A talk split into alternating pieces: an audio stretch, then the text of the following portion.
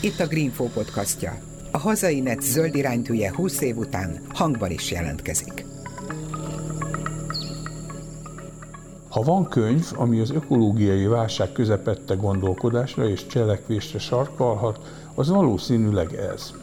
Olvas bele! Alig, hanem ez lesz a 2023-as év egyik legfontosabb ismeretterjesztő könyve magyar nyelven. A tétje ugyanis itt nem tudományos, hanem az életünk. De fogalmazhatnék bátrabban is, mint ahogy teszi ezt a szerző Jordán Ferenc, és mondhatnám azt, hogy a tétje a túlélésünk. Ennek a tétnek a teljes tudatában Feri úgy ír, ahogy beszél, vagyis tisztán, szenvedélyesen, radikálisan. Mindezzel persze célt ér, hiszen képes formálni a gondolkodásunkat, ez pedig igen ritka. Az ökológiai vészhelyzet befogadhatatlan, fenyegető komplexitását megszelidíti, okait, jelenét, jellegét és a drasztikus változás lehetséges módjait elénk tárja, a fontoskodó tudós szerepét mellőzve. Nem patetikus, nem relativizál, viszont bátor, provokatív, érthető, és mindezek által cselekvésre sarkal, írta Lányi András a lektori véleményben, melyet így zárt az enyhe kifejezés, hogy hézakpótló munka, mert hézak csak ott keletkezhet, ahol már van valami. Az ökológiai vészhelyzet folyamatait a maguk teljes komplexitásában és kétségbejtő sokféleségében magyar nyelven senki sem mutatta be. Itt volt az ideje. Üdvözlöm a hallgatókat, Csarkadi Péter vagyok. Az imént említett könyv, mely október első hetében jelent meg, az ember vége, a természet esélye, Helyünk a földi ökoszisztémában címet viseli.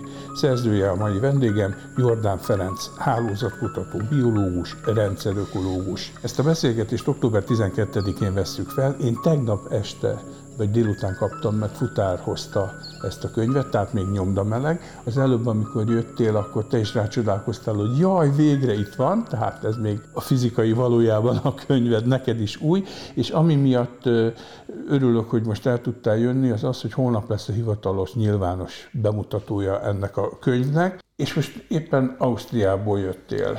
Én úgy tudom, hogy te a Pármai Egyetemen oktatsz. Igen, most Bécs mellett lakom, de a Pármai Egyetemen dolgozom, és a könyv megnyitójára hazajöttem, és ennek apropóján tudtunk most mi is találkozni.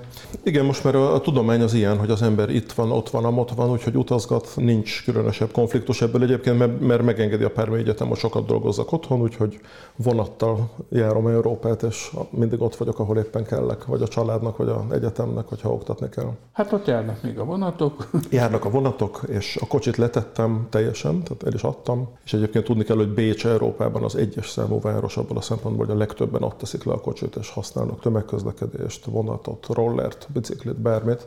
Úgyhogy egy nagyon klassz kultúrája van ennek, és a vonatok azok fantasztikusan járnak, úgyhogy nincs gond. Hát ugye Bécs már többször megkapta az Európa Zöld Fővárosa címet, és tényleg hihetetlen sok mindent tesznek a zöldítésére, nem csak beszélnek róla. Egy nagyon picit még mielőtt a könyvre rátérnénk. Te mit csinálsz a Pármai Egyetemen? Azon kívül, hogy oktatsz, ugye kutatsz is. Igen, van egy három éves szerződésem most. Egyrészt van egy tárgyam, amit oktatok, ezt mindig novemberben és decemberben van tömbösítve, illetve kutatunk, van egy norvég-olasz kollaboráció a Jeges-tengerről, egész pontosan a Barents-tengerről, és azt vizsgáljuk, hogy a klímaváltozás hatására egy csomó hal az Atlanti óceánból északabbra húzódik, és a jeges-tenger, a Barents-tenger ökoszisztémáját kicsit megváltoztatják. Gyakorlatilag fölrúgják a helyi közösségeket, és ezt modellezzük, próbáljuk megérteni, hogy pontosan mi történik, és ez azért lehet hasznos többek között, azon túl, hogy értjük a helyzetet, azon túl, mert ez egy nagyon-nagyon jelentős halászati terület, tehát hogyha valami okosat tudunk mondani a halászati menedzsmentnek, akkor ők is rajtunk nem múlik, talán rajtuk múlik, de akkor elvileg adott a lehetőség arra, hogy okosabban és fenntarthatóbban halásszanak. És akkor ez egyfajta ilyen elméleti, számolgatásos kutatás. Közép-Olaszországban nem nagyon mész fel, gondolom, a halak Pontosan. Után. E, e, hát egyrészt úgy van, a Pármai Egyetemen van egy erős modellező iskola, és én is modellező vagyok, viszont a norvégok, ők ott ülnek a tengerben, és ők adják az adatokat első kézből. Tehát általában a jó kollaboráció az úgy szokott kinézni, hogy az egyik partner az az igazi terepi ember, aki ott van és adatokat gyűjt, a másik ezt elemzi, és aki elemzi, az éppen lehet Pármában is, tehát nekünk nem hiányzik a tengerpart, főleg, hogyha ilyen hideg, Úgyhogy ez egy ilyen kollaboráció, hogy norvég adatokon dolgozunk Olaszországban. Egyébként most benne vagyok más tengerkutató ügyekben is, és ott is elmondhatom, hogy nagyon aktívak tengerökológiájában. A zürichiek, a párizsiak, a heidelbergiek, ezek nincsenek tengerparton. Tehát a, aki tengerbiológiát csinál, azoknak az embereknek szerintem jó, ha 10%-a látja a tengert minden nap. És akkor te korábban a tavi ökológiával foglalkoztál, ugye a Tihanyi Balatoni Limnológiai Kutatóintézetnek voltál az igazgatója egy vagy két évig? körülbelül másfél durván. Erre egy picivel később térjünk vissza, mert a Jó. könyvedben többször előbukkannak az invazív fajok, a kutatás, tehát a Balaton, mint téma, meg Igen. a beépítés, stb. stb. De most akkor konkrétan a könyvre térjünk egy picit rá.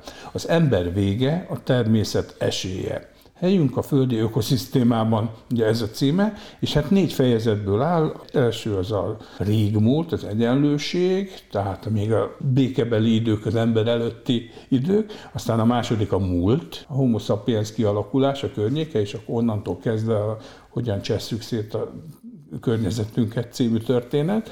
A harmadik fejezet az a jelen, a globális kihívások alcímmel, és a negyedik pedig a jövő, az új alapok. Hát akkor menjünk kronológiailag végig itt a történeten. Igen, a régmúlt az igazából az egy ilyen referencia állapot bemutatása akar lenni. Az egész könyvnek az az egyik célja, hogy ma minden zöld, mindenki, legalábbis a szavak szintjén minden zöld, mindenki zöldül, mindenki fenntartható akar lenni, de néha egészen meglepően buta, értelmetlen, önbecsapó folyamatokat látunk, tehát igazából a legtöbben nem tudják, hogy milyen a természet működése, nem tudja, hogy milyen kellene, hogy legyen, amihez akár visszatérünk, akár újra megpróbáljuk kialakítani. Nagyon kevesen értik az ökológiának azt a néhány alapvető összefüggését, ami nélkül teljesen üres locsogás és fecsegés az, amikor mindenki hirtelen zöldülni akar. Ugye itt, itt beszélhetünk gazdasági szereplőkről, bankokról, mindenféle szektor most zöldülni akar. Most ki van adva az okász, hogy zöldülni kell, ami egyébként természetesen iszonyú fontos, de az sem mindegy, hogy hogy próbáljuk meg közelíteni ezeket a problémákat. Tehát az első fejezet az megpróbál egy ilyen referencia állapotot leírni, ha nem lenne ember a Földön, akkor körülbelül hogy néz neki a földi élet, hogy néz neki az ökológia. És akkor erre épülve utána ez a bizonyos múlt, ez az az időszak, amikor még azt hittük, hogy minden végtelenül nagy, és minden a miénk, minden a mi játékszerünk, és azt csinálunk a Földön, amit akarunk. Az erőforrások lényegében végtelen mennyiségben állnak rendelkezésre. Itt lehet gondolni a tengeri halaktól egészen az észak-amerikai bölényeken keresztül, az ásványkincsekig mindenre. Tehát a múltad az, amikor mindenki optimistán falta a természet forrásait, és, és szétraboltuk ilyen értelemben a bolygót. Hát mert azt hittük, hogy korlátlan és végtelen. Igen, az és valóban úgy is tűnt. óceán, hát az Igen, határtalan. Ahogy ma az űrre tekintünk, régen úgy tekintettünk az óceánra. De egyébként ma már az űrben is hát egyre nagyobb a gond. Igen, most már az űrszemét is kezd annyi lenni, mint néhány száz éve, ahogy az óceánba gyűlt a szemét. És akkor a jelen az az egy időszak, amikor már a bőrünkön érezzük a problémát. Tehát nem csak egy-két biológus, meg ökológus kongatja a vészharangot, hanem most már mindenki az utolsó politikustól, az utolsó jogászig és a közgazdászoktól a mérnökökig mindenki érzi a problémát. Tehát most már nem csak egy üres locsogás, mint mondjuk a 60-as évek végén, amikor az ökológusok már mondták, Nagyjából ugyanazt, mint most, tehát sok minden nem változott. Akkor már mondták az ökológusok, de akkor ilyen kis jó szándékú bohócnak tűntek. Most már mindenki látja, hogy mi a gond. Ez a jelen. Hát a jövő az pedig a jövő. Azt, azt meglátjuk, hogy mi lesz. Próbálok egyrészt, ha úgy vesszük, akkor nagyon mély filozófiai mélységekben beszélni arról, hogy az ember ezen a bolygón mit csinál és mit kellene, hogy csináljon. Másrészt, ahol lehet egészen praktikus tanácsokat is adni. Tehát valahogy próbálok a kettő közé egy, egy ívet rajzolni, de ez egyrészt nehéz, másrészt ugye arról van szó, hogy amikor ezekről a témákról beszélünk, akkor ott ideális esetben mindenhez kéne érteni. Hát olyan ember nincs, aki mindenhez ért. Tehát kicsit eljött az időszak, amikor már el kell azt felejtenünk, hogy a specialisták elmondják, hogy ők mit tudnak valamiről, és akkor ők komoly specialistaként elmondták az eredményeiket, és egyre nagyobb szükség van arra, hogy különböző hátterű, különböző tudású emberek összerakják a tudásokat. Amiből sokszor az jön ki, hogy valaki bele pofázik a másik felség területébe, de muszáj valahogy ebbe az irányba elmennünk, hogy ha valaki a joghoz érde, a ökológiához nem, vagy a gazdasághoz érde, a mérnöki tanulmányokhoz nem, vagy a politológiához érde, a joghoz nem, tehát akkor is megpróbálja elmondani, hogy mit gondol, és megpróbáljunk egy közös nevezőre jutni.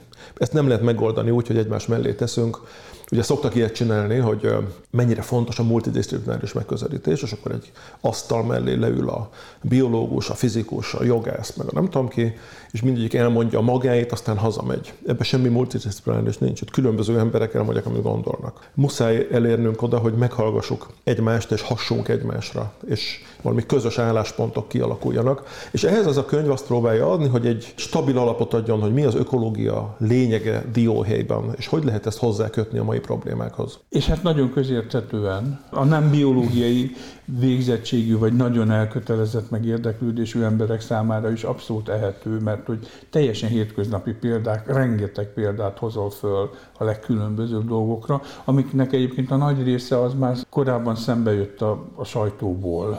Igen, ilyen értelemben a könyv egy kicsit próbál segíteni abban, hogy a, az információs káoszból Nyilván nem mondhatom azt, hogy amit én írok, az úgy van, a többi meg hülyeség, de próbálok a tudós szemével egy kicsit segíteni abban, hogy hogyan lehet ezt az információ özönt egy kicsit struktúrálni. Az, hogy kinek érthető, meg kinek nem, azt nem tudom. Remélem, hogy sokan értik, azt viszont garantálom, hogy kompromisszummentes és őszinte. Tehát semmi manipuláció nincs benne, pontosan azt írtam, amit gondolok, akkor is, ha valaki nem ért egyet fel, és akkor is, ha egyet ért vele.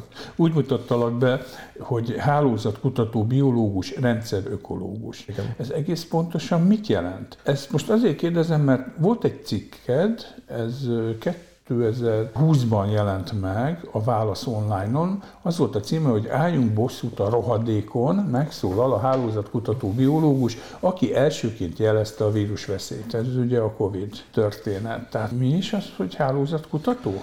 Igazából semmi. Tehát a hálózatkutató, bárki lehet hálózatkutató, aki a kutatásai során viszonylag sokszor csinál hálózatelemzést. A hálózatelemzés az egy ugyanolyan módszertan, mint a statisztikának a módszertanai. Én sokat dolgozom hálózatokkal, Igazából nem hálózatokat kutatok, én a természetet kutatom, de sokszor hálózati modellek segítségével. Tehát nem is szeretem egyébként annyira ezt a hálózatkutató szót, szerintem nem is annyira jó. A rendszerökológus az jó, és annak van értelme. Az azt jelenti, hogy a rendszerökológia az egy nagyon komoly tudományterület, amit Magyarországon gyakorlatilag senki nem művel.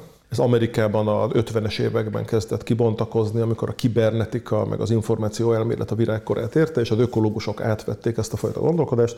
A rendszerökológia lényege az az, hogy ne egy fajra, vagy egy élőhelyre, vagy egy ökoszisztémára koncentráljunk, hanem megpróbáljunk egyszerre minél többet nézni, és a közöttük kialakuló összefüggéseket megérteni. Tehát egy rendszerökológus, ő mondjuk a tengerre úgy tekint, hogy valamit tud az algákról, de nem mindent, valamit tud a halakról, de nem mindent, igyekszik valamit tudni az időjárásról, meg a tengeráramlatokról, és az egészet, ez egy holisztikus megközelítés az ökológiának, igyekszik egy picit mindenről tudni és összekapcsolni. És nyilván soha nem tud annyit az algákról, mint egy algológus, vagy a halakról, mint egy ichtiológus, de igyekszik ezeket együttesen összerakni, mert nagyon sokszor csak akkor értjük meg a rendszert, hogy kicsit minden szereplőt látunk magunk előtt. Na de akkor összehozna egy ilyen témet szakemberekből, és akkor hát ez egy rendszerökológiai kutatócsoport lesz. Igen, ez két stratégia. Ugye az egyik az az, hogy összehozunk egy jó tímet, ez a legjobb megoldás, de valaki akkor is kell, aki egy kicsit generalistább gondolkodású, mint a specialisták, mert ő az, aki, igen, ő lesz az, aki a tímen belül a, a, a dispatcher, aki az információ. És egy rendszerökológus kicsit ilyet csinál, hogy nagyon sok féle kutatóval tartja a kapcsolatot, ezek igazi rendes specialisták, hogy azt kell, de ő az, aki segít nekik integrálni a tudásokat. Na jó, de gyakorlatilag, hogyha mondjuk a könyvet első fejezeténél maradunk a régmúltnál, tehát amikor még az embermentes bolygónk volt, arról egyáltalán mit tudunk, vagy hogyan következtethetünk vissza? Tehát, hogyha most a biológus elmegy valami teljesen még ismeretlen amazóniai, vagy akármilyen területre, ott elkezd ilyen rendszerökológikus szemlélettel kutatni, és akkor azt mondja, hogy hát valószínűleg akkor ilyen lehetett mondjuk sok-sok millió évvel ezelőtt, globalice. Nem kell ennyire elmenni a falig.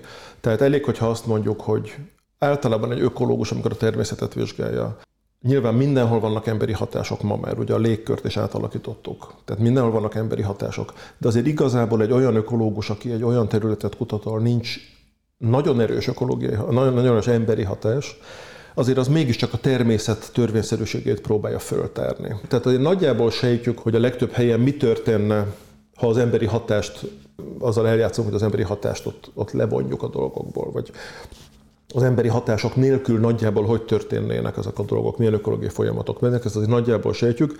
Nincs időgépünk, hogy viszonyunk a prekambriumba, igen, de például, hogyha mély lemegyünk, akkor már ott is látunk mikroműanyag szemcséket, de egyébként ott azért nagyjából egy embermentes környezet van. Tehát amit ott látunk, az lehet, hogy nagyjából ilyen volt 300 millió éve is, mikroműanyag szemcsék nélkül. Tehát azért, azért a mai ökológusok is nagyon sokat tudnak az ökológiáról, az embermentes ökológiáról. Nem tudjuk mindig oda tenni mögé, hogy igen, de közben a légkör már nem olyan, mint volt. És hát a mai ökológus lassan már nem talál olyan területet, ahol nincs mikroműanyag, mert hogy folyamatosan jönnek a érek, hogy tulajdonképpen már a Föld legmélyéből, a Mariana árokból, Igen. a legmagasabb pont, tehát mindenhol. Igen. Nincs műanyag, mikroműanyag mentes. Igen, igen, és valóban azt kell megértenünk, hogy ugye ezerféle hatásunk van, és meg kell próbálni fölmérni, hogy ezek közül mi az, ami kritikusan problémás, mi az, amit egyértelműen mit csináltunk, de hát valahogy együtt lehet élni vele, és mi az, ami, ami nem okoz gondot.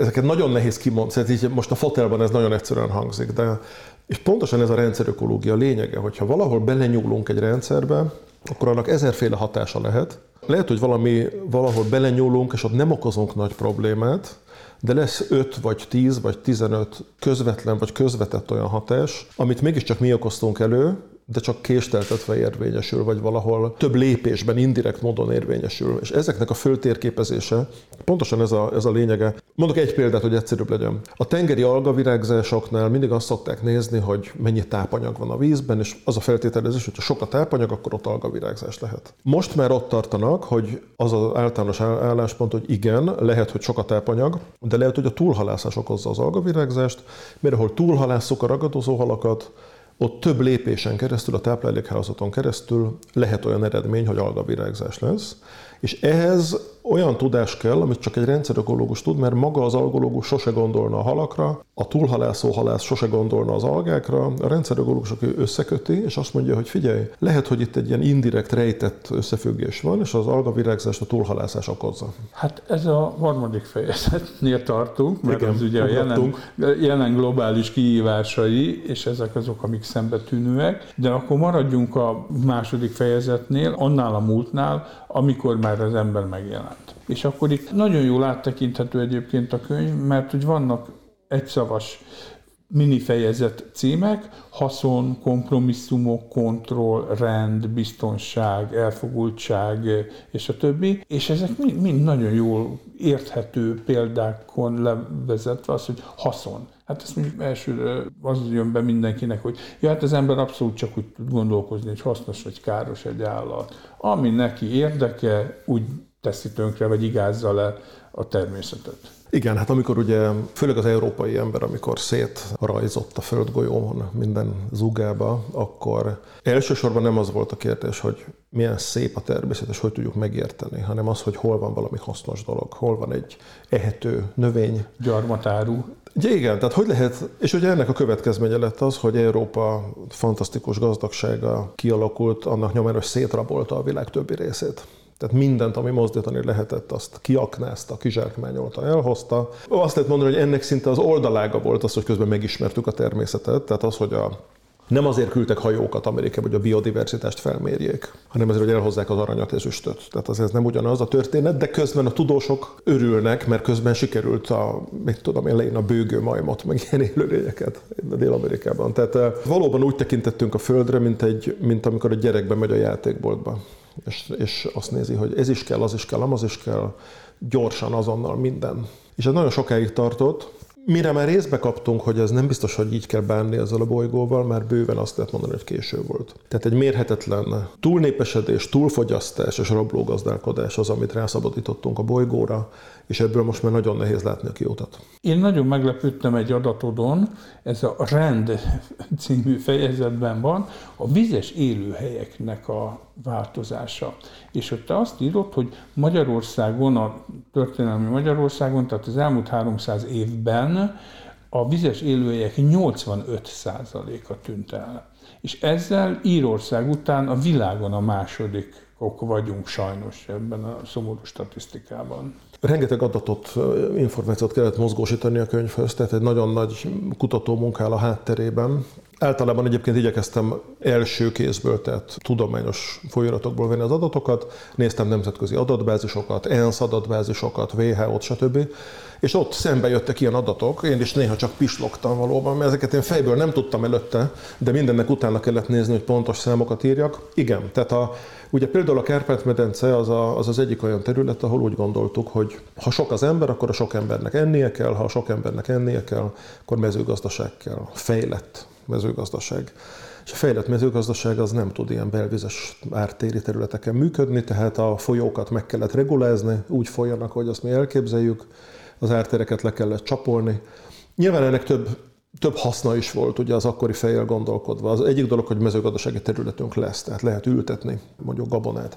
A másik, hogy a járványveszélyt lehet csökkenteni. Tehát azért egy ilyen mocsaras ártérő területen ott a korokozók máshogy szaporodnak. Hát mint a malária Volt malária, így van, volt malária. És a harmadik, hát akár van egy ilyen biztonságpolitikai vonzata is, tehát ugye akkor a zsiványok nem tudnak hol bujkálni, hogy ha, ha nincsenek árterek. Tehát ezt mind összeadjuk, akkor egyrészt érthető, hogy ezt miért csinálták.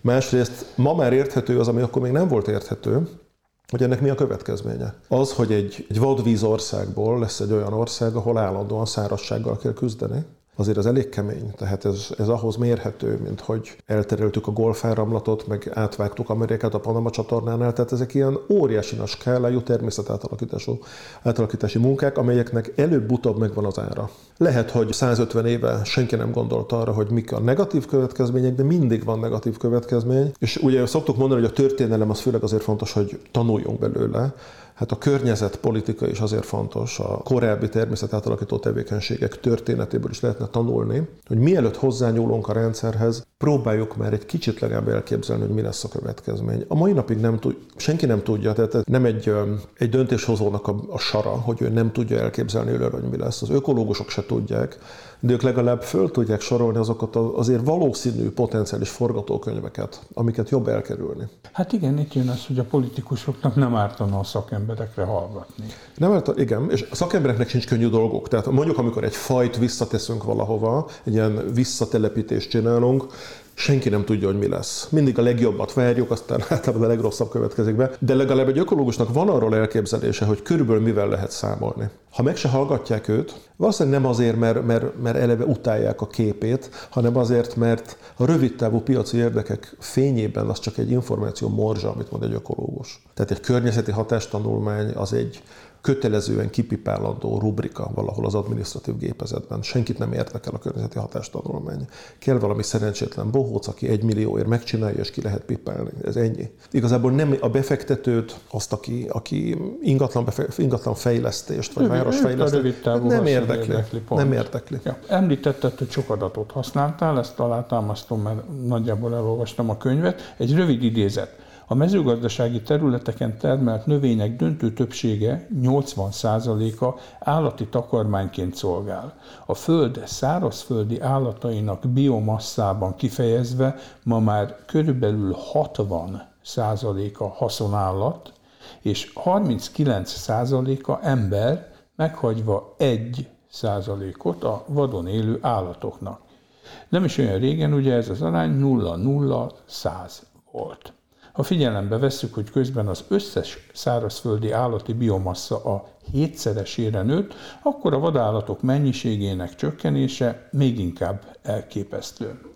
Mit lehet ez hozzátenni? Hát, hát ez, ezek olyan nem, befogadhatatlan Én, én először számok. azt igen. hittem, hogy valami félre van írva. Nincs félreírva sajnos. Tehát 60% haszonállat, 39% ember és 1% vadállat. Az állat, a, vadállat, természetes igen, állat. Aki nem szaros marha, És, és ebben minden szárazföldi igen. biomassa beleértendő. Azok az állatok, az állati biomassa. A, már az állati, igen. tehát a földi gilisztától az ízelt lábúakon át az igen. elefántig. Igen. Ami nekem azért fura, hogy csak 1%.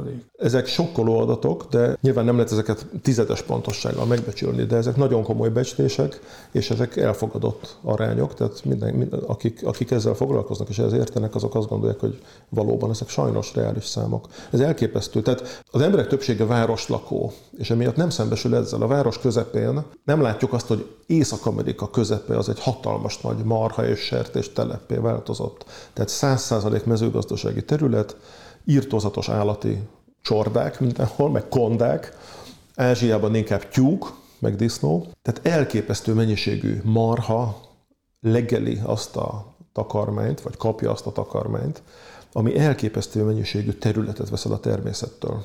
Mindezt azért, hogy 8 milliárd embert etetni lehessen. Etetni lehessen. Igen és akkor a megoldás az valahol a létszám csökkenés lenne, vagy csökkentés lenne, hiszen egyszerűen valószínűleg nem tud fenntartható módon nem lehet ennyi ember. Én azt gondolom, hogy szinten abszolút, abszolút. Tehát sajnos azt kell mondani, hogy a zöld kommunikációban, meg a zöld döntéshozatalban egyre több szervezet kerüli, hogy a túlnépesedésről beszél. Egyszerűen ez nem PC most már. Tehát nagyon nehéz. Nyilván nagyon nehéz megtalálni a megoldást, és emiatt inkább sokan nem is beszélnek róla.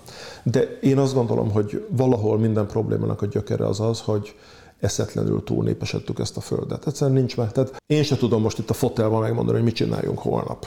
De azt tudom, hogy ez messze nem normális, hát a 8 milliárd ember, és van, aki azon örvendezik, hogy most már csökken a szaporodás mértéke, hát én ettől még messze nem vagyok boldog. Tehát egy nagyon-nagyon keményen vissza kellene fognunk magunkat létszámunkban, fogyasztásunkban, viselkedésünkben. Mi fantasztikusan okos fajjá váltunk itt a Földön, azt csak amit akarunk. Csinálhatjuk ezt is.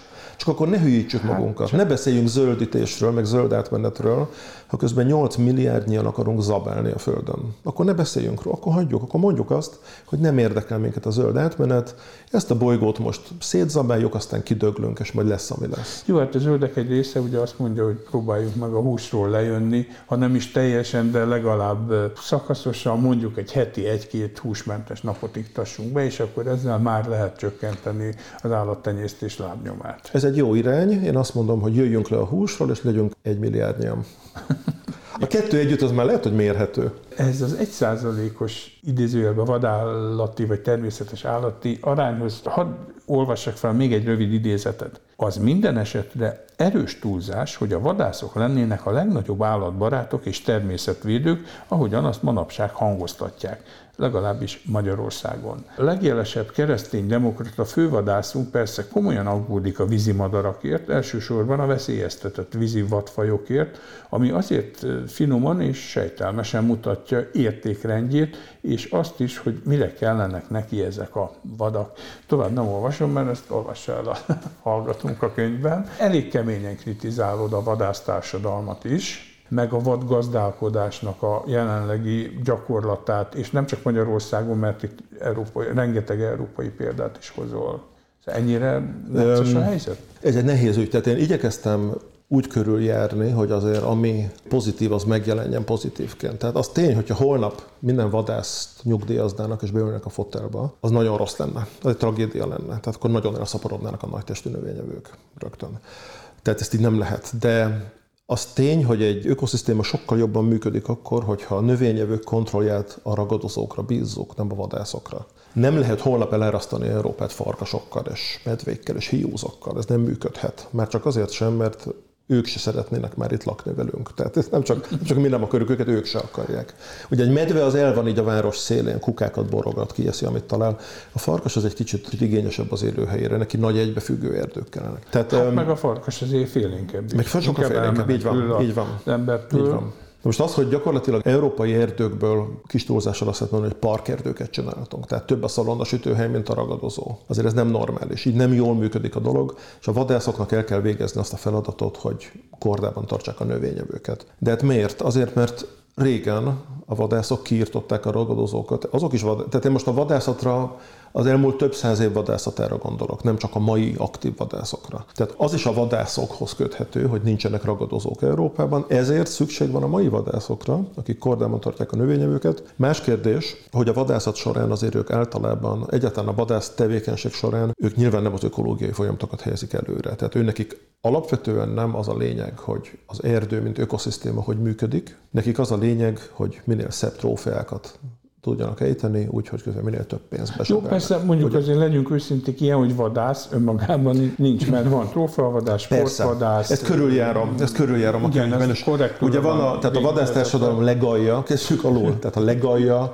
az az, aki... Az a politikus. Az, az, Oké, okay, akkor a második szint az az a vadász, aki írtózatos pénzeken elmegy Afrikába, és a vörös könyves, legritkább, legveszélyeztetebb fajokat csak azért is kilövi, mindenkit lefizetve, undorító módon, és utána ott pózol vele, és ilyen leopárd mintás tanga bugyiba fotóztatja magát egy döglött oroszlán mellett. Na ez a legalja. A teteje, az pedig azok a vadászok, akik valóban imádják és szeretik az erdőt, és szeretnének jót tenni az erdőnek, és a legjobb tudások szerint igyekeznek a vadállományt úgy kontrollálni, hogy az erdőnek jó legyen. Itt merül fel, hogy mi ez a legjobb tudás. Tehát eleget tudnak-e a vadászok arról, hogy hogy működik egy erdő? És most nyilván tudom a választ, de azért megkérdezem, hogy mit tud egy vadász a talaj gerinctelen faunájáról, mit tud a talaj mikrobiológiájáról, mit tud arról, hogy milyen térbeli folyamatok zajlanak, mit tud a genetikáról, a populáció genetikáról. Tehát igazából a vadászok, én azt gondolom, hogy ha a vadásztársadalom krémjét nézzük, akkor ők jó szándékú, természetszerető emberek,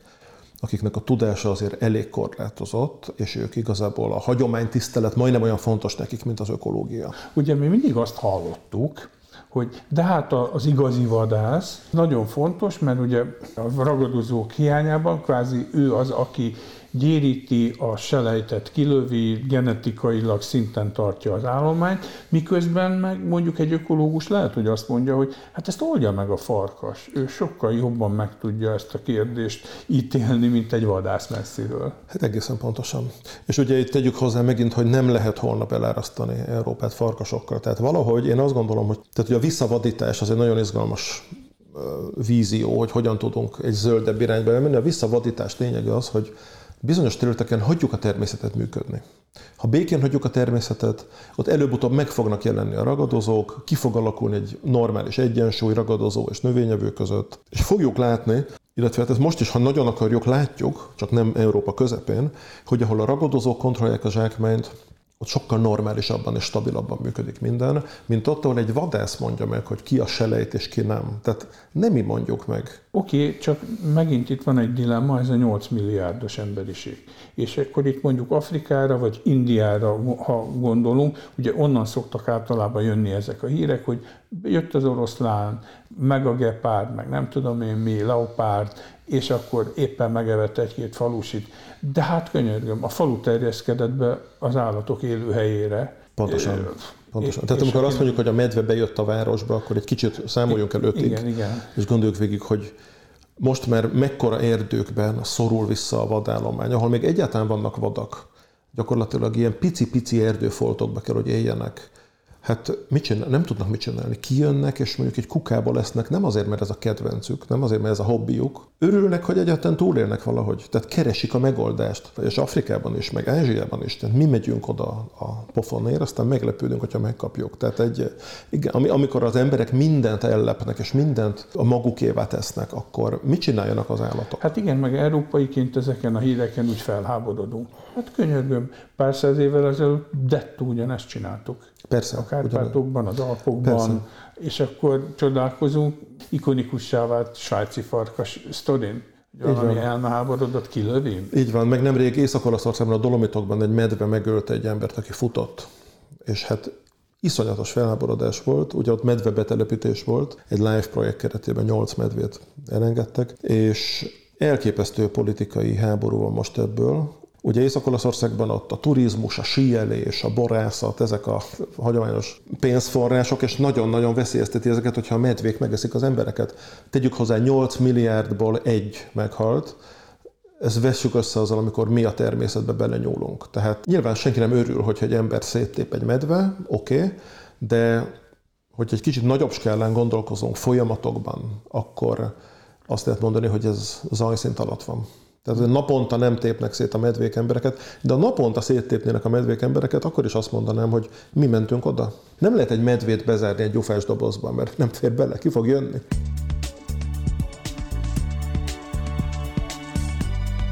Ez itt a Hazainet zöld iránytűje, a Greenfo podcastja.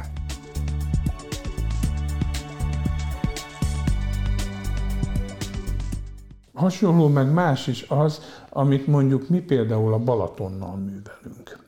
Tehát, hogy élőhelyeket elveszünk végül is a természettől, ráadásul teljesen értelmetlen célokra. Megint csak egy rövid idézetet hadd olvassak fel a könyvedből. A déli parton 2023-ban elkészült egyik nagy ingatlan szörny, a Szántódi Balalant körüli mérhetetlen pofátlanság és cinizmus remek táptalajra lel a regnáló rendszerben. A nép számára fenntartott két méteres strandszakasz valódi országimázs. Hasonló helyzet, ha nem is ennyire extrém módon egyre gyakrabban áll elő, hiszen egy rendes luxus ingatlannak közvetlenül a parton kell épülnie, és innen már csak egy lépés a part lekerítése, az emberek, az állatok és az ökológiai folyamatok kizárása luxusapartmanok, hotelek, reszortok pedig naponta épülnek Balaton Akalitól Keszthelyig és Zamárditól Balaton Szepezdig.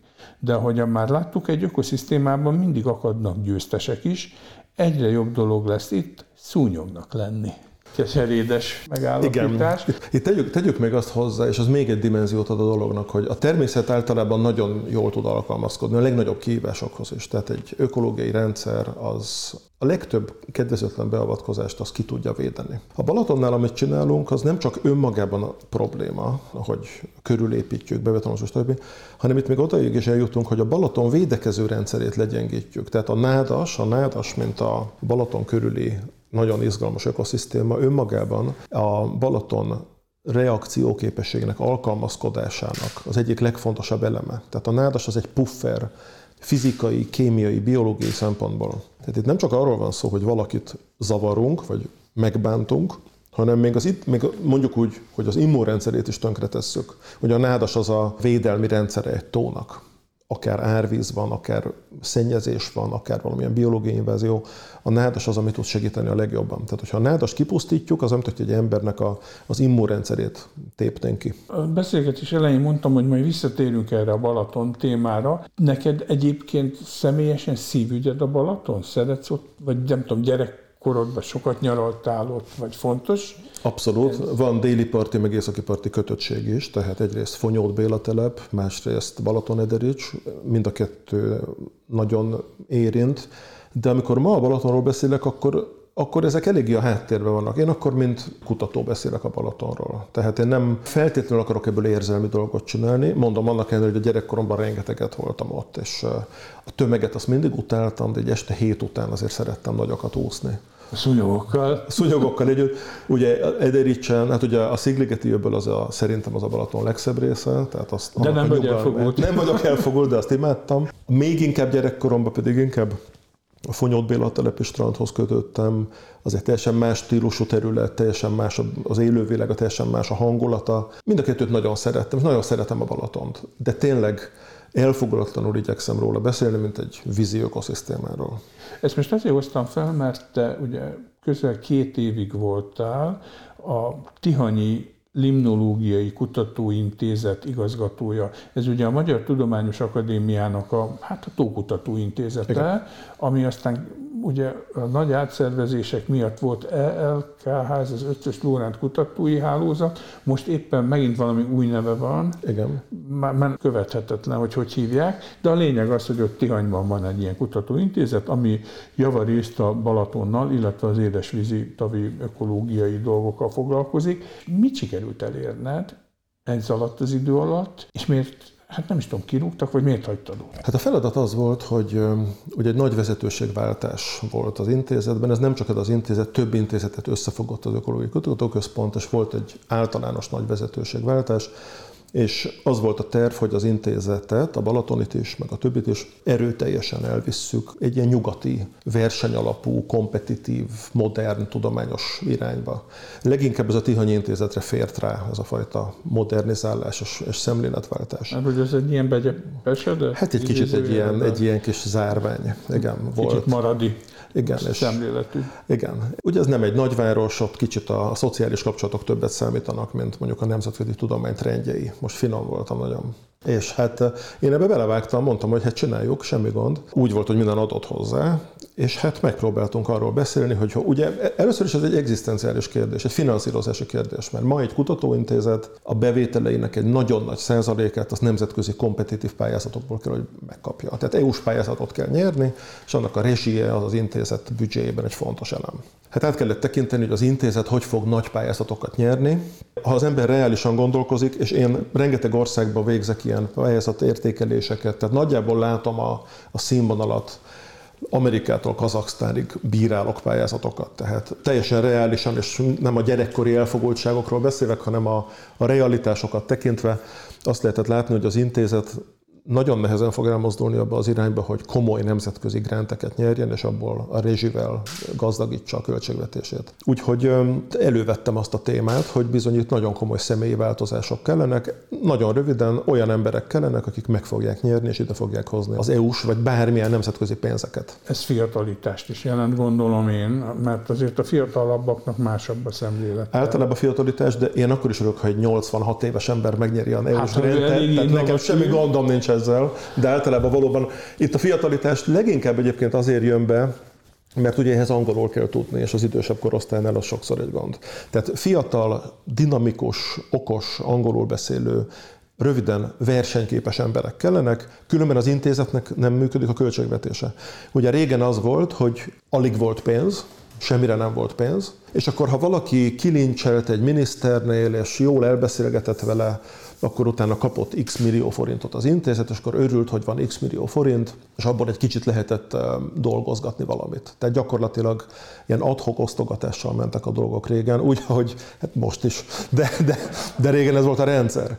És megpróbáltuk ebből elvinni az intézetet oda, hogy komoly, igazi, rendes, transzparens nemzetközi versenyben nyerjenek pályázatokat. Na, ehhez kellett volna egy személyi állományváltoztatás, egy kicsit modernizálni a kutatási témákat, modernizálni a pályázati stratégiát, a publikációs stratégiát, az infrastruktúrát, tehát rengeteg dolog volt. De hát amikor ebbe belevágtam, és teljes elánnal napi 24 órában ezen dolgoztam, akkor kiderült, hogy igazából ez az egész ez nem számít annyit, mint hogy én ott megzavarom a helyiek nyugalmát. Tehát aki eddig ott horgázgatott, annak már elvettük a belépőkártyáját, aki eddig ott nyaralgatott, annak már új feltételekkel lehetett szobát foglalni. Egyébként most nem csak tudósokról van szó, volt olyan híres színész, aki hívott, hogy akkor most jönne nyaralni, ugye van egy vendégháza az intézetnek.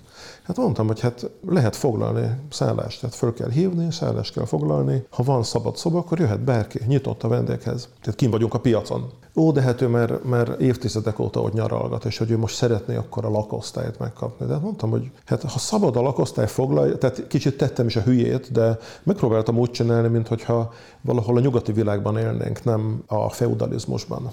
És tudósok, művészek, olyan emberek szoktak oda az intézetbe, akiknek közük nem volt az intézethez. Semmi közük. Egyszer gyerekkorukban láttak valakit, aki ott dolgozott, és úgy gondolták, hogy nekik alanyi jogon jár, de az, hogy egész életüket ott töltik. Rengeteg drasztikus és radikális intézkedést hoztam, és most is azt mondom, utolsó intézkedésig, hogy mindegyik nyugati fejre gondolkodva teljesen logikus és értelmes volt. Tehát amikor elmesélem nyugati kollégáknak, hogy ott milyen problémákkal szembesültem, akkor nem hiszik el, és nem értik, hogy miért nem volt az egész. Meg, megjegyzem, az akadémia már a 70-es években beszélt arról, hogy rendet kéne rakni Tihanyban, de mindig visszapattantak. Tehát ott van egy olyan összezáró közösség, amit lehetetlen megmondani. És akkor végül is hogyan, vagy miért lett vége? Sok oka volt, de a fő ok az az volt, hogy a, a sajtóban nyilatkoztam olyanokat, amelyek kicsit rendszerkritikus kritikusak voltak. Hát ahogy egyébként ez az egész könyv is. Igen, és, és hát először finoman szóltak, hogy, hogy ne, de mondtam, hogy abszolút nem érdekel. Tehát ha megkérdeznek a Balatonról, elmondom, amit gondolok, és akkor utána mondták, hogy ja, akkor igen, nem lenne tehát azért tisztázzuk, hogy ez nem ilyen pártpolitikai nem nekiesünk a kormánynak, hanem konkrétan azt mondjuk, hogy ez rossz döntés, nem így kéne, Abszolút nem. nem kéne körbebetonozni, és a többi. Abszolút, tehát én mint biológus elmondtam, hogy mi a probléma a Balaton körül.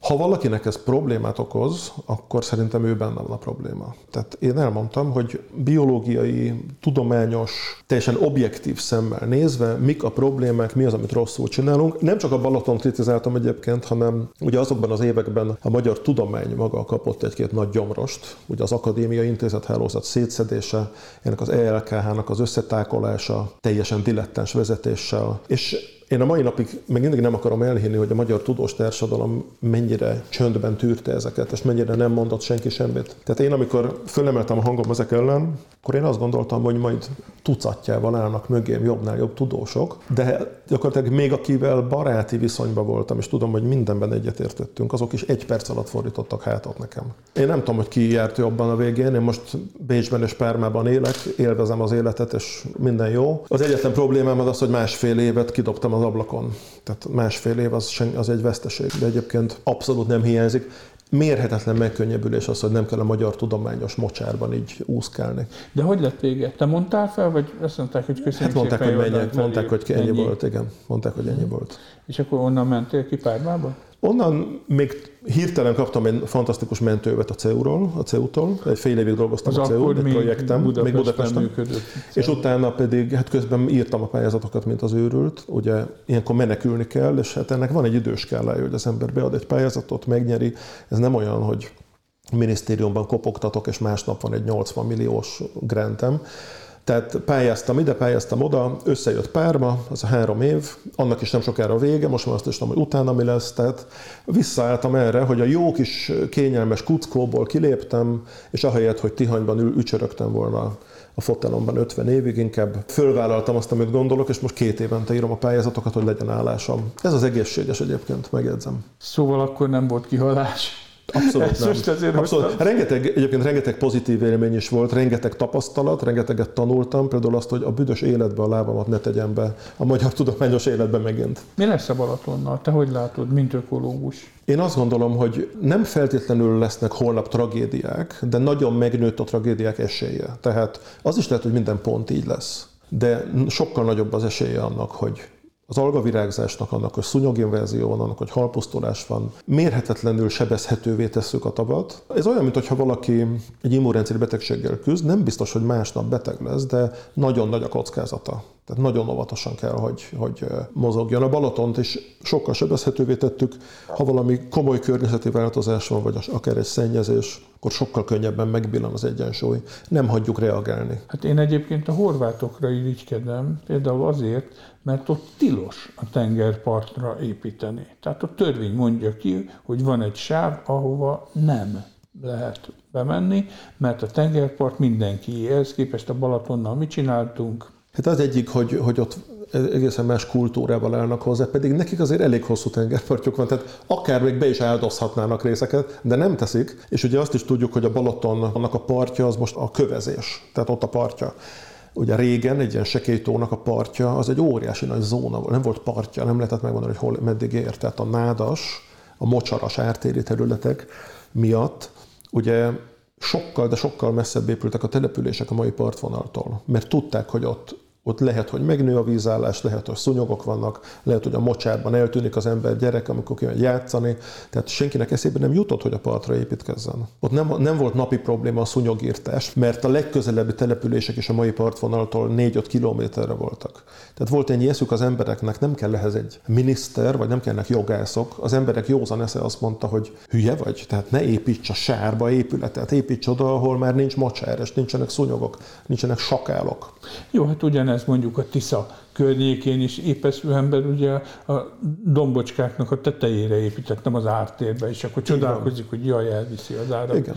házam. Igen, mi, mi lecsapoljuk, szabályozzuk, oda toljuk a pofánkat, és utána csodálkozunk, hogyha visszanyal a fagyi. Előbb-utóbb visszanyal, ha más nem szúnyogok formájában, de árvíz formában is visszanyalhat. Vagy egyszerűen mondjuk egy nagyobb algásodás után büdös van. Tehát ezek csupa olyan dolog, hogy ez mind nem zavarna minket, hogyha nem szorítanánk be a Balatont egy medencébe. Itt ebben a harmadik fejezetedben a könyvben, ugye a jelenről van szó, csak egy pár cím, nevelés, kihalás, feltámadás, invazív fajok, probléma vagy megoldás, minimalizmus, kényelem. Mindegyik két-három oldalban nagyon közérthető példákat hoz, hogy mit rontunk el éppen most, miközben tudjuk azt, tehát most már azért látjuk, hogy ezek óriási nagy hibák. Én, amin úgy meglepődtem, ez a nevelés, a természetfilmet hoztad példaként, hogy hol van már az, hogy David Attenborough szintje, hanem ma már valami teljesen abnormalitás van ebben is. Nekem ez egy Ez egy személyes külön fájdalom, egy gyerekkoromban, amikor Kusztó filmeket vagy Attenborough filmeket néztem, nekem az volt a, a hét csúcspontja ilyen vasárnapi ebéd után adták ezeket sokszor. És Akkor még csak egy csoda állami volt. televízió igen, volt, igen, M1. Igen, tehát én azon nőttem fel, Kusztón és Attenborough, meg Darellen, meg ilyeneken. És most nincs gyomrom természetfilmeket nézni, olyan undorító stílusba ment el az egész. Tehát az egy dolog, hogy ilyen szenzációhajház, tehát minden vérről, karmokról és fogakról szól. A másik, hogy írtolatosan bunkó módon állnak hozzá a természetfilmesek, tisztelt a kivételnek. Tehát éjszakai állatokat megvilágítják, az alvókat fölébreszték, odatolják a kamerát a pofájukba, Arról nem beszélve sokszor, a manipulálják filmesek és fotósok is, tehát beállított jelenteket csinálnak, provokálják az állatokat. Gyakorlatilag minden olyan iratlan szabályt megszegnek, amit mondjuk Attenborough betartott, vagy Kusztó betartott, és nem a természetről szólnak mert ezek a filmek, hanem arról, hogy a természet fotós megálmodott magának valami jelenetet, de ez már inkább filmművészet, tehát ilyen, mit tudom én, Tarantino stílusban elképzelt egy jó kis vérrengzést, és utána azt ott megrendezi.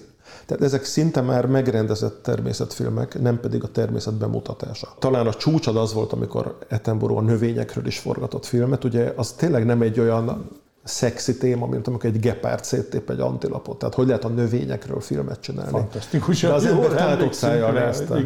És most meg ez van, hogy most már azt se szégyenlik, hogy úgy mutassák be mondjuk a szavanna élővilágát, hogy a háttérben ilyen terepjárók vannak. Tehát több az ember és több az autó, mint a vad lassan. És már az is egy elfogadott dolog, hogy nézzük, ahogy a, ahogy a gepárd megpróbálja becserkészni az antilopot, körülöttük 15 ilyen lepáncélozott terepjáró, vagy mm-hmm. valakit. És akkor most már is belefér. Tehát egészen elképesztő mélységekbe ment a természet filmezés. A fotózásban azért vannak kivételek, tehát vannak fantasztikus természetfotósok Magyarországon is, de ott is egyre több a csaló, egyre több a manipuláció. Ott is ráerőltetjük az akaratunkat a természetre, még ezen a vonalon is. Tehát mi azt akarjuk bemutatni, hogy azt mi elképzeljük, nem azt, amit ott látunk. Váltsunk van egy fejezeted, ami az invazív fajokkal foglalkozik, és ez egyre nagyobb probléma manapság, amikor a világkereskedelem révén szinte egyik napról a másikra a világ két legtávolabbi pontja között megteszi az utat egy repülő. Egyáltalán lehet ezzel ellen valamit csinálni? Vagy mekkora probléma? Mert mi ugye mindig csak a mínuszos problémás invazív fajokról hallunk, miközben a könyvedben remek példákat hozta, hogy hát vannak egyéb más fajok is, aztán azok úgy különösebben nem sok vizet zavarnak, sőt, még lehet, hogy jó hasznot is hoznak. Azt hiszem, hogy ez a könyvnek az a része, amit talán a szakma számára is a legizgalmasabb lehet, és itt is egy kicsit provokálom a természetvédelmet, meg az ökológusokat. Ugye az invazív fajok rengeteg problémát okoznak. Ezt látjuk, hogy az endemikus fajokat sokszor versenyben kiszorítják, stb. stb. Ugyanakkor kezd a kicsit ilyen, ez az egész dolog ilyen, ilyen, ilyen dogmatikus paradigmává válni, hogy ami invazív, az automatikusan rossz, és az ördöggel egyenértékű. És azért is hozok rengeteg példát arra, hogy Egyrészt lehet, hogy nincs hatásuk, vagy akár jó hatásuk van. Másrészt érdemes azt végig gondolni, hogy ha minden megváltozik körülöttünk, és minden megváltozik körülöttünk, akkor az ökológiai rendszerek nem tudnak már úgy működni, mint régen, próbálnak alkalmazkodni ha melegebb van, vagy hidegebb van, vagy szárazabb van, akkor nem biztos, hogy ugyanazokkal a fajokkal fog jól működni, akár egy erdő, akár egy korallzátony. És bizony egy ökológiai rendszer leginkább annyit tud csinálni, hogy lecseréli a fajokat. Azt mondja, hogy ha egy fokkal nagyobb a hőmérséklet, vagy egy picit nagyobb a sótartalom, vagy savasabb a víz, akkor lehet, hogy ez a néhány faj már itt nem fogja magát jól érezni, helyette az a néhány másik faj jobban fogja érezni. Tehát ami a természetben történhet, és a rendszerek így tudnak alkalmazkodni, hogy az ott élő fajoknak egy része lecserélődik. Van, ami már ott nem fog tovább élni, és van, ami helyette megjelenik. Most ilyen értelemben, és tudom, hogy ez nagyon veszélyes végig gondolni, de mégiscsak azt gondolom, hogy az abszolút megalapozott ökológilag, hogy ilyen értelemben a kihalásoknak és az invázióknak egy része, az nem feltétlenül probléma, attól lehet, hogy jobb lesz a rendszer. Tehát, hogyha a természetvédelem túlságosan mereven ragaszkodik ahhoz, hogy megvédje azt, ami ott van, akkor lényegében azt csinálja, hogy, a globál, hogy az írtózatos globális változások közepette nem hagyja, hogy a természet reagáljon. Gúzsba köti. És ezzel majdnem, hogy ugyan rosszat tesz, mint hogyha utálná a természetet, pedig ők ezt szeretetből csinálják, de túl kontrollálják, túl szabályozzák. Ha egyre szárazabb van, és megjelennek a szárazság tűrő fajok, és elmennek a nedvesség szerető fajok, akkor ez a természetnek a reakció. A természet változik mindig. Attól, hogy egy természetvédő ír egy fajlistát, hogy ő ezt a 126 fajt akarja látni, attól a természet nem fog úgy működni.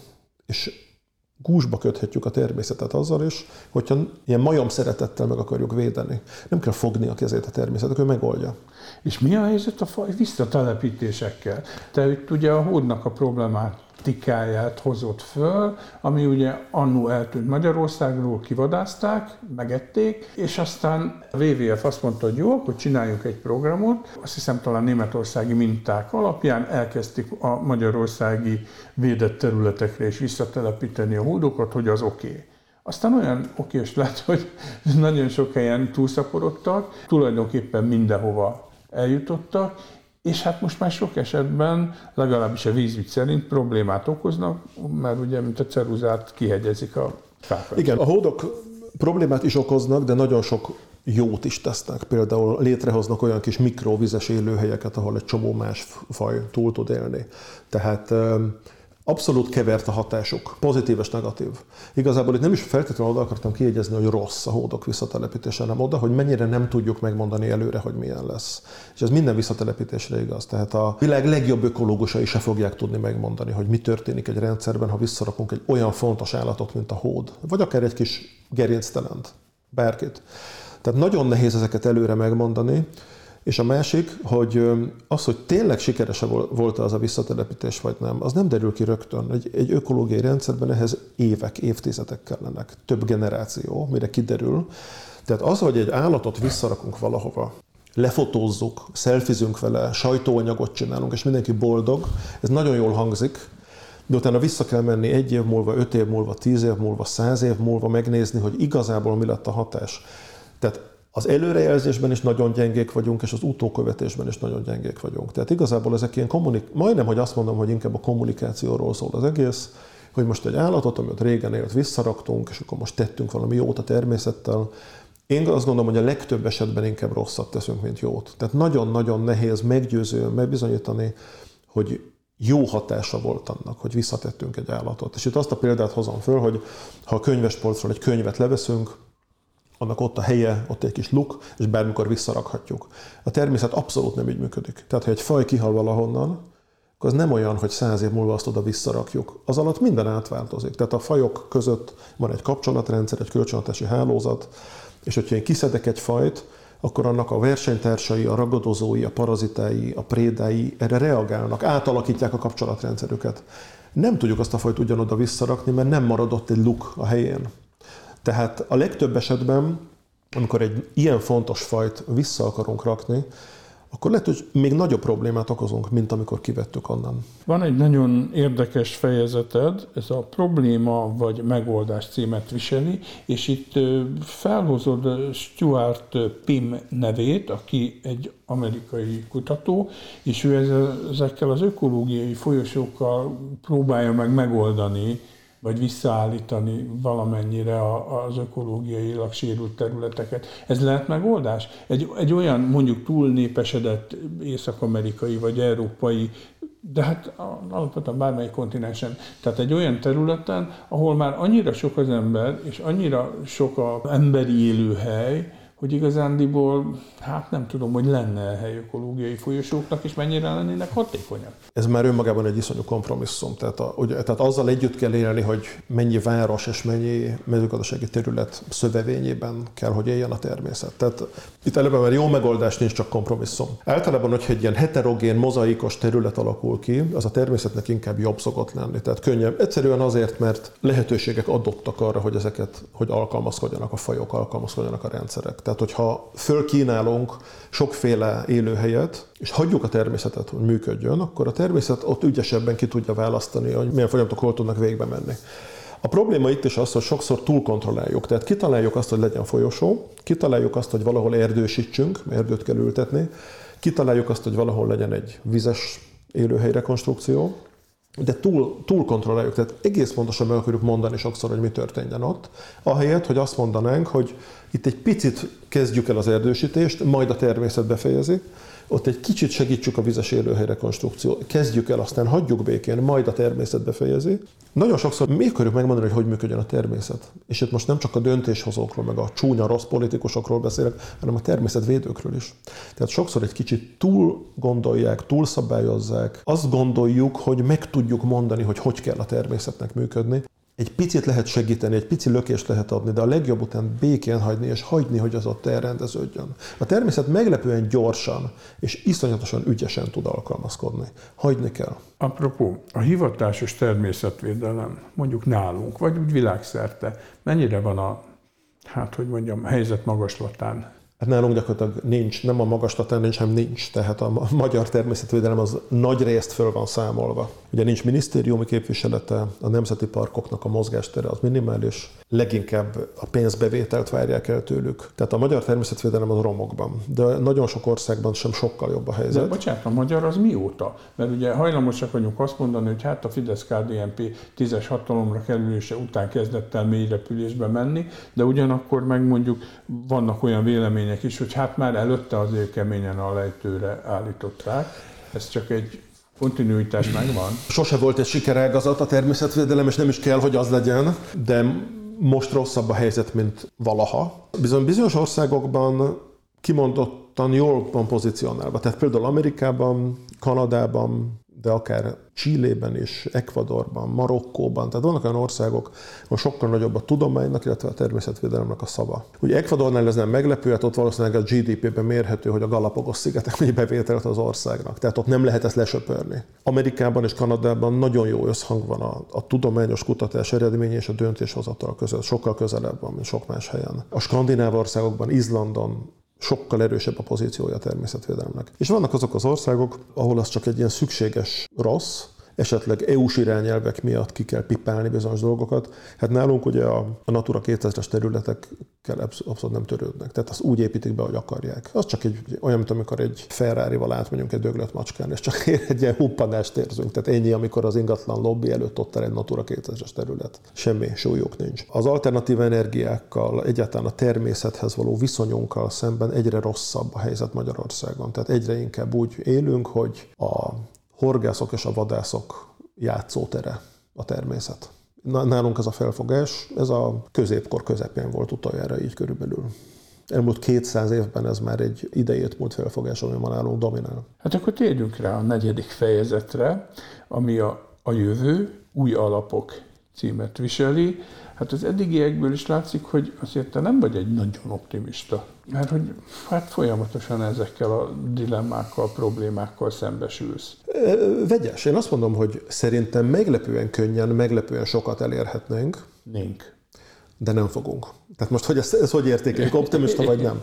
Tehát én abszolút látom a lehetőségeket, de nem fogjuk megcsinálni. És ennek a fő oka az az, és most nem Magyarország, hanem a világ, hogy iszonyatosan merevek és rugalmatlanok vagyunk, és saját magunkat kötjük gúzsba. A bürokráciánkkal, a jogrendszerünkkel, a tradícióinkkal, a hagyományokkal, a vallással, a kultúránkkal ezer módon csökkentjük saját magunknak a mozgásterét. Tehát egy nagyon gyorsan változó világban a legfontosabb dolog, amit a természetből tanulhatnánk, az az alkalmazkodó képesség. Az, hogy hogy lehet a diverzitást létrehozni, és a diverzitásból hogy lehet rugalmasságot nyerni.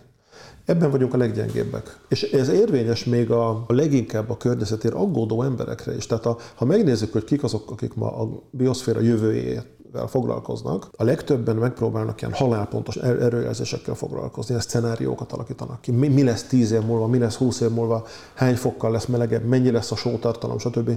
Nem az a lényeg, hogy ezt halálpontosan megmondjuk, inkább arra kéne koncentrálni, hogy a rugalmasságunkat növeljük. És a rugalmasságunk az drámaian alacsony. Tehát ahelyett, hogy pontosan megmondanánk, hogy mi lesz, de nem fogunk tudni hozzá alkalmazkodni, inkább azt kéne mondani, hogy nem tudjuk, mi lesz, lesz, ami lesz, de legyünk rugalmasabbak, és bármi lesz, ahhoz alkalmazkodjunk. De ezt nem tudjuk, tehát mérhetetlenül rugalmatlan, begyepesedett, becsontosodott rendszerben élünk az egész társadalom, és nem tudunk se gyorsan, se lassan sehogy nem tudunk alkalmazkodni. A zöld átmenet, a fenntarthatóság növelése, ezek csak szavak. Lényegében semmi tartalom nincs mögöttük. Merevek vagyunk, és a megszokott, kitaposott úton akarunk továbbra is menni, amikor egy bank, vagy egy gyár, vagy egy bármilyen gazdasági szereplő zöldülni akar, mert azt mondják neki, hogy most már muszáj zöldülni, akkor néhány látszatintézkedéssel kipipálja az egészet, és megy tovább arra, amire akar. Nagyon kevés az érdemi előrelépés, nagyon-nagyon kevés. Jó, hát régóta tudjuk, hogy mik nagyjából a legfontosabb problémái ennek a zsákutcás idézőjelben fejlődésnek, iránynak maradjunk ennyiben. Ugye már a 70-es években nemrég derült ki ilyen titkos iratokból, hogy a Shell meg a többi nagy olajmulti is első jelentésekben világosá tette, hogy bizony-bizony nagy problémák lesznek a klímaváltozással, és ez a mi olajipari tevékenységünknek a következménye. Tehát ezt évtizedek óta tudjuk, most már ugye szembe jön minden nap valami fajta havária, tehát ezzel mind, ezt már jó szerintem mindenki a saját bőrén érzékeli, de valahogy valóban nem igazán akarunk, tudunk Igen. változtatni. És akkor tesznek mindenféle zöld vállalásokat, és hogyha a legkisebb gazdasági krízis helyzet van, ezeket egy mozdulattal lesöprik az asztalra. Onnantól az nem számít semmit. Az, hogy most a, a, az energia szektor hogy működik, az egy hatalmas, bonyolult rendszer. Beszéljünk valami nagyon egyszerűről.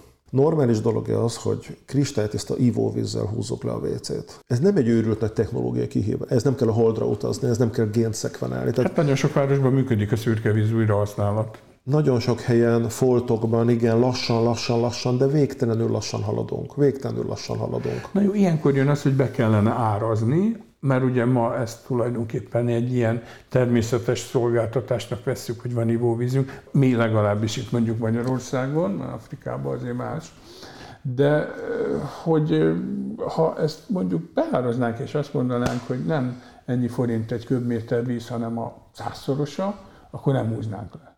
Hát ez nem az egy, igen. És itt nem kell mindig Afrikáról beszélni, Norvégiában is gond. Ugye ezért volt az, hogy néhány évvel ezelőtt felmerült, hogy az embereket finoman arra kérték, hogy zuhanyozás közben pisiljenek. Igen. Hát ugyanoda megy tehát, is. Igen, tehát nem kell high-tech technológia ahhoz, hogy előre lépjünk valamit. Egyszerűen csak van, aki otthon házilag összebarkácsol olyat, hogy amikor kezet mos, akkor az a víz összegyűjjön, és azzal a WC-t lehúzza. Megoldható, de nem látni azt, hogy mondjuk 2024. január 1-től kötelező lenne minden új építésű házban. Nem lenne olyan bonyolult. Miért nem lehet megoldani? Hát, szabályzás kérdése, politikai döntés. Igen. Amit én, mint biológus úgy gondolok, hogy 5 perc átírni a szabályzást. Tehát valószínűleg Igen. ezen egy jogász meg 40 évet el tud tölteni vele, de én nem látom, hogy miért nem lehetne 5 perc alatt megoldani. Hát és ugye a másik nagy dilemma, tehát ez mondjuk az átlagember szintje, amit a hétköznapi szokásaim megváltoztatásával elérnék. De hát a politika képtelen. Gyakorlatilag ugye beszélünk erről a másfél fokról, meg Párizsi klímacélról. Nagyon úgy néz ki, sőt biztosnak tűnik, hogy ezt lehetetlen lesz betartani, hogy inkább a kettő, kettő és fél fok, aminek egyértelműen jósolhatók a következményei.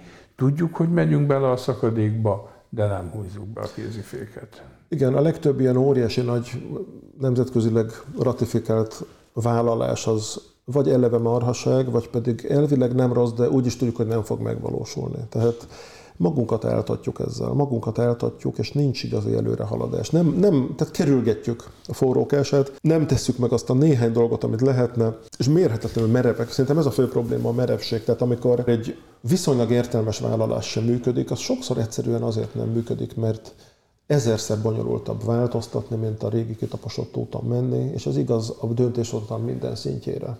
Arról nem beszélve, hogy azok a döntéshozók, akik igazán tehetnének valamit, azok általában jól fizetett, jó egzisztenciában élő, mondjuk úgy, hogy nyerekben lévő emberek, és nekik különösebben nem érdekük bármiféle változás. Van a természetnek esélye, ha az embernek vége? A könyv címét meg én sem értem, tehát azt meg én is emésztem. de szerencsére nagyon, nem, nem, együtt adtuk, de, de annyira sejtelmesre sikerült, ami nem baj, szerintem kimondottan jó, hogyha mozog az ember agyában, de nekem is egy csomószor eszembe hogy hányféleképpen lehet értelmezni ezt a címet. Na, igen, nagyon izgalmas. Ugye először is én nem az ember végéről akarok beszélni. Én azt mondom, hogy ha az embernek nincs vége, akkor lehet, hogy a természetnek nincs esélye. De ez hosszú cím lett volna. Okay. Ez hát nem praktikus. E- ezt én azt gondolom, hogy akkor ezt a negyedik fejezetet, a, a jövőt, ezt adjuk meg a megfejtés gyanánt az olvasóknak, akiknek abszolút ajánlom, tehát, hogy vegyék meg Jordán Ferenc hálózatkutató biológus új könyvét, Az ember vége, a természet esélye, helyünk a földi ökoszisztémában címmel amit egyébként te kinek ajánlasz? Középiskolásoknak mondjuk, általános érdeklődő, értelmes embereknek, kinek? Ez egy szuper kérdés, és nem is gondoltam, hogy ez ekkora gond lesz. Végig, amíg a könyvet írtam, az motoszkált a fejembe, hogy ki a célközönség, és minden nap más jutott eszembe. Tehát, és ettől is egyébként a könyv elég heterogén ebből a szempontból is, hogy egyik nap úgy írtam, mintha érdeklődő középiskolásoknak írnék. Másik nap úgy, mintha a szakmát akarnám kicsit provokálni, csipkedni.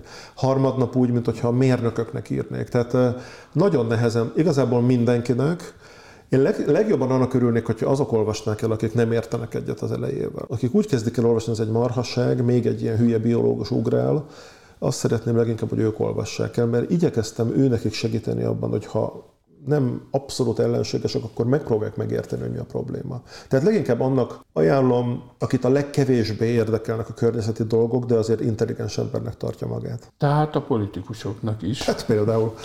Nem, nem ártana egy A technokratáknak. Azt gondolom igen. a döntéshozóknak ez a 270 oldal, hát ha valami a későbbi döntésekben megváltoznak. Szerintem ők életükben nem olvastak ennyit, de itt az idő. Nagyon szépen köszönöm, hogy eljöttél hozzám. A mai vendégem Jordán Ferenc hálózatkutató, biológus volt, rendszerökológus, és Arkadi Péter vagyok a Viszonthallásra. Köszönöm viszonthallásra.